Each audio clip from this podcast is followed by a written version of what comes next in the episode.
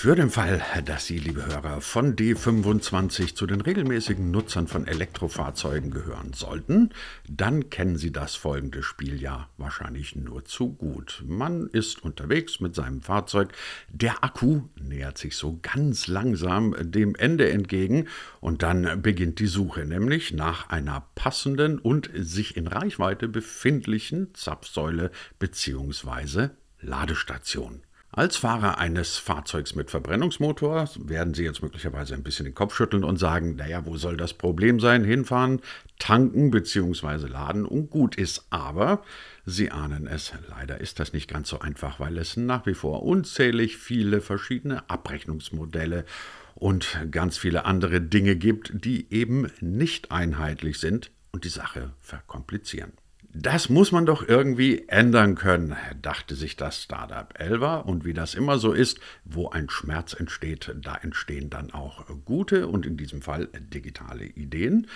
Elva jedenfalls hat sich ein Modell ausgedacht, mit dem das Laden künftig mindestens genauso einfach und, naja, in Anführungszeichen angenehm wie das Tanken eines Verbrenners werden soll.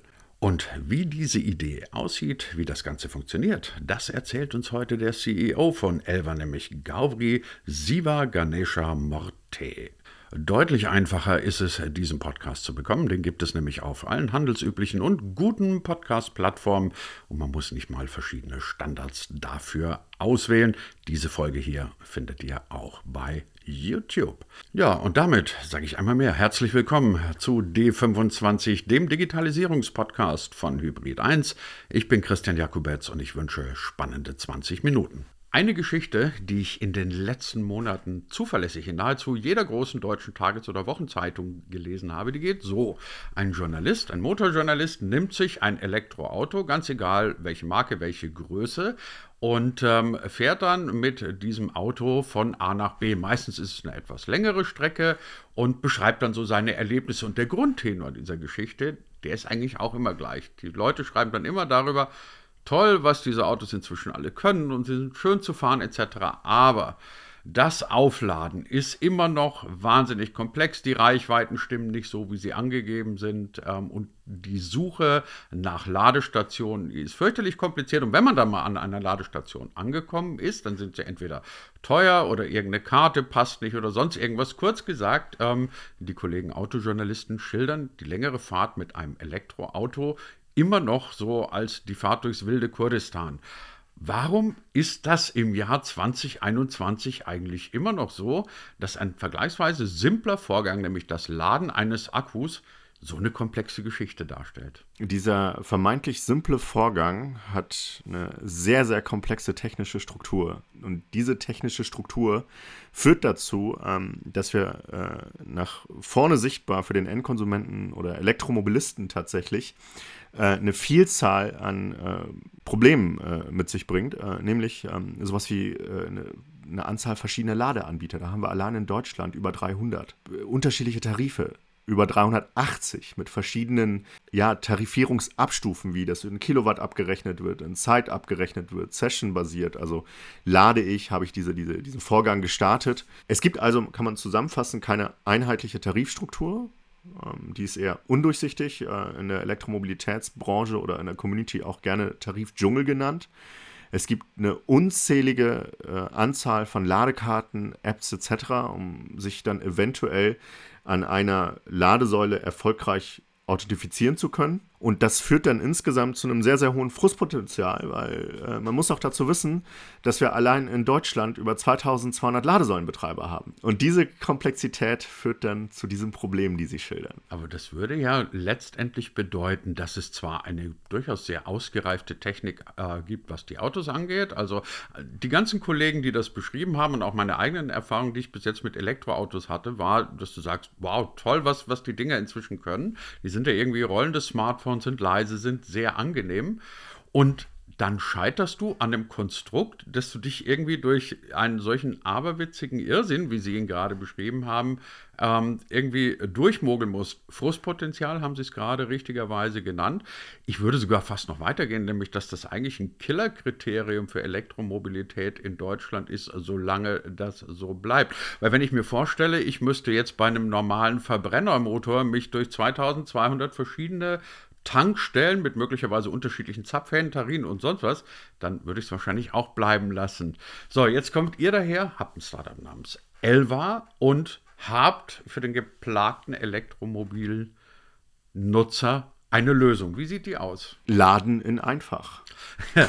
Prima, ähm, Laden in einfach. Wie, wie, genau. Wie, das ist der Traum jedes äh, Autos. Aber wie, wie geht Laden genau. in einfach? Sie haben ja schon angefangen zu beschreiben, ähm, das Thema ähm, Begeisterung, wenn ich mich in ein Elektroauto setze, äh, ist de facto gegeben. Also egal in welches Elektroauto man sich setzt, äh, das ist ein anderes Fahrgefühl, das begeistert, äh, da sind richtig Newtonmeter teilweise dahinter. Ähm, und ich habe keinen gesehen, also man nennt es tatsächlich auch Elektrosmile, äh, dem ein Elektroauto nicht gefällt. Diese Begeisterung hört aber üblicherweise leider an der Ladeinfrastruktur, an der Ladesäule auf. Ähm, und das ist das, was wir mit Elva ändern möchten. Wir möchten das Laden so gestalten, dass tatsächlich auch meine Mutter oder mein Schwiegervater ähm, äh, dieses, äh, diese, diese neue Form der nachhaltigen Mobilität nutzen können. Ähm, und äh, Sie haben es ähm, goldrichtig erfasst. Ähm, die aktuelle Situation, also diese nicht kundenorientierte ja, Infrastruktur ähm, und auch Ladelösungen, die bisher vorhanden sind, ähm, ist de facto ein Dämpfer. Also das ist, äh, ist absolut richtig. Ähm, Leute entscheiden sich genau deswegen nicht für die nachhaltige Form der äh, E-Mobilität. Und das ist das, was wir mit Elva ändern wollen. ein Tarif, eine Ladekarte, eine App, einfach laden. Wie kriegen oder wie schaffen Sie es denn dann, dass Sie diese 2200 unterschiedlichen Ladeanbieter, diese ganzen aberwitzigen Dinge, die Sie gerade beschrieben haben, unter einen Hut kriegen? Weil ich meine, an sich von der Grundidee her klar, völlig naheliegend, völlig logisch, aber da müssen ja noch ein paar andere mitspielen. Haben die dann alle gesagt, wow, ihr habt so eine tolle Idee, wir sind dabei? So einfach ist das nicht, aber da wurde politisch schon ein bisschen was auf eine Zugangsform geachtet. dass das äh, nennt sich diskriminierungsfreier Zugang. Aber ähm, um es noch vorwegzustellen, warum wir hier anders agieren als vielleicht andere Player, ähm, wir selbst sind Elektromobilisten und das teilweise seit vier, fünf Jahren, äh, haben diese Entscheidung bewusst äh, durchgeführt ähm, und sehen halt ein Riesenproblem. Ähm, die ähm, aktuelle Situation ist tatsächlich so, ich habe verschiedene Ladekarten, ich habe allein in meinem Auto über 20 RFID-Karten, nennt sich das, also Ladekarten, ja. Und äh, ich fahre schon ein amerikanisches Modell, wo mir vieles dieser Arbeit abgenommen wird. Ich habe auf meinem Handy über 40 Apps, 45 Apps, das kann ich meiner Mutter nicht zutrauen, geht einfach nicht. Und, ähm, das dürften Sie nicht mal mir zutrauen. genau.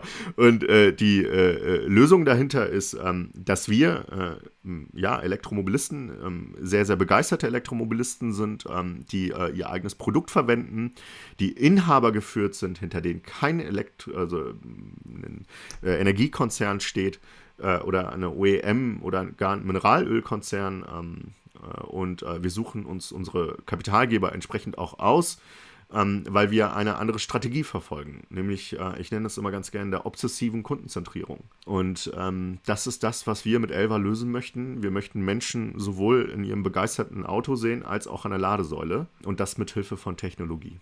Der Satz hätte jetzt von Steve Jobs sein können, obsessive Kundenzentrierung. Ähm, mein, war ja letztendlich auch die Idee, die Apple mit seinen ganzen Geräten immer verfolgt hat. Wie sieht denn Ihre obsessive Kundenzentrierung aus? Also ich kann Ihnen sagen, wie meine aussehe oder wie mein Wunsch als Kunde aussehe. Mein Gedanke wäre, ich habe ein schickes Smartphone. Auf diesem Smartphone habe ich eine wie auch immer geartete App. Diese App kommuniziert mit dieser komischen Ladesäule oder was auch immer das dann sein mag. Ich muss nicht gucken, wer ist das, sondern ich sage, so, hier hier ist mein Auto, identifiziere mir bitte, was da für ein Ding dahinter ist und dann docke ich mein, mein Auto an das Stromding dran und das war's. So, das wäre mein Wunsch. Können Sie mir den erfüllen? Wir arbeiten schon drauf zu, um das mal so zu formulieren. Aktuell muss man tatsächlich noch das Handy aus der Hosentasche holen ähm, und unsere App starten. Das wäre ja nicht genau. so schlimm, ja. Äh, also das ist der erste Schritt. Äh, dann slidet man einfach mit dem, ne, mit dem Schieberegler nach rechts. Wir zeigen keine Preise an, gar nichts. Ähm, wir wollen die Menschen nicht überfrachten. Man kann sich unsere App gerne mal im Gastmodus angucken und mit anderen Konkurrenz-Apps äh, ähm, äh, vergleichen. Ähm, da sind wir sehr, sehr, ich sag mal, reduziert in der Darstellung. Ähm, es geht einfach darum, ähm, dass man ähm, simpel, so, so simpel wie möglich beginnen muss. Ähm, und ähm, was heißt obsessive Kundenzentrierung für uns? Ich glaube ganz fest, das mag jetzt sehr naiv klingen, äh, ich glaube ganz fest an äh, kollektive Intelligenz und dass ein Großteil der Menschen ordentlich was auf dem Kasten hat und dass, wenn man äh, ganz viele Menschen in einen Raum packt, da sehr, sehr viel lernen kann wenn man äh, dem demütig gegenüber eingestellt ist. Und das sind wir. Ähm, wir leiten daraus für uns zwei ähm, Prinzipien ab, die wir sehr exzessiv auch anwenden. Ähm, das eine nennt sich äh, Community Driven Development. Das klingt jetzt sehr, sehr kompliziert, ist es aber gar nicht. Wir hören einfach äh, unserer Subscriber-Community äh, zu oder beziehungsweise unseren, unseren Kunden, um es mal einfach zu formulieren. Ähm, und auf deren Wünsche, auf deren Probleme äh, gehen wir ein. Ähm, wir ignorieren äh, keine E-Mails oder WhatsApp oder auf, über welchen Kanal die auch immer kommen mögen äh, und hören da sehr, sehr stark zu. Das ist der eine Part. Ähm, und der zweite Teil äh, der Geschichte ist, äh, wir gehen ganz massiv auf Community-Driven Quality Assurance ein, also eine Qualitätssicherung. Die Qualitätssicherung bedeutet, ähm, wir als kleine Mannschaft von aktuell 18 Menschen sind nicht in der Lage dazu, durch Gesamtdeutschland zu fahren ähm, und die Qualität der Ladesäule festzustellen. Aber die täglichen Nutzer können das. Und äh, da äh, bringen wir Mechanismen ein, dass wir die nicht überfordern, sondern dass es auch Spaß macht, uns ein Feedback zu geben. Ähm, funktioniert diese Ladesäule? Äh, wie war das Ladeerlebnis? Ähm, war der Aufkleber von der Ladesäule selbst, von dem Ladepunkt auf der richtigen Seite? Das sind so ganz, ganz viele Faktoren, die wir mit einfließen lassen. Ähm, Genau, und das in diesem, zum aktuellen Schritt leiten wir diese beiden Prinzipien äh, daraus ab, ähm, entwickeln gemeinsam mit der Community ähm, und das schon eigentlich äh, seit der Alpha-Phase im Oktober äh, und hören da sehr zu. Stellt sich natürlich trotzdem die Frage nach dem Geschäftsmodell. Also Community ist schön und gut und es freut mit Sicherheit vor allem die Community, dass es sowas gibt, aber letztendlich müssen Sie und Ihre 18 Kollegen ja irgendwie dann irgendwann auch mal Geld verdienen. Wie verdienen Sie denn da mal Geld? Gute Frage. Ähm, das ist das, was ich meinen äh, Geldgebern beantworten muss. Ähm, Unbedingt. Äh, wir sind ja hier auch nicht der äh, äh arme Samariter oder sowas in der Richtung, sondern ähm, äh, das äh, ist ein Geschäftsmodell, was Geld verdienen soll. Ähm, wir, ähm, wir haben uns zum Ziel gesetzt, ähm, einen Teil der Emissionen in Europa zu reduzieren. Und das geht mit einem Geschäftsmodell, wenn man Menschen dazu bekommt, auf nachhaltige Mobilität zu setzen und den Ängste nimmt weil Mobilität ist ein Grundbedürfnis, was jeder Mensch hat. Ich möchte meine Mutter besuchen, ich möchte mit meinen Kindern in die Voreifel fahren, zum Nürburgring und so weiter. Aber das mache ich nur und ich steige auf eine neue Form der Mobilität um, wenn ich keine Angst habe. Und nachdem ich diese Angst überwunden habe und mich getraut habe, mich an ein Elektrofahrzeug zu setzen und dann den Nürburgring entlang fahre, brauche ich eine Lösung, die in irgendeiner Form einfach zu nutzen ist, um mein Elektromobil einfach zu laden.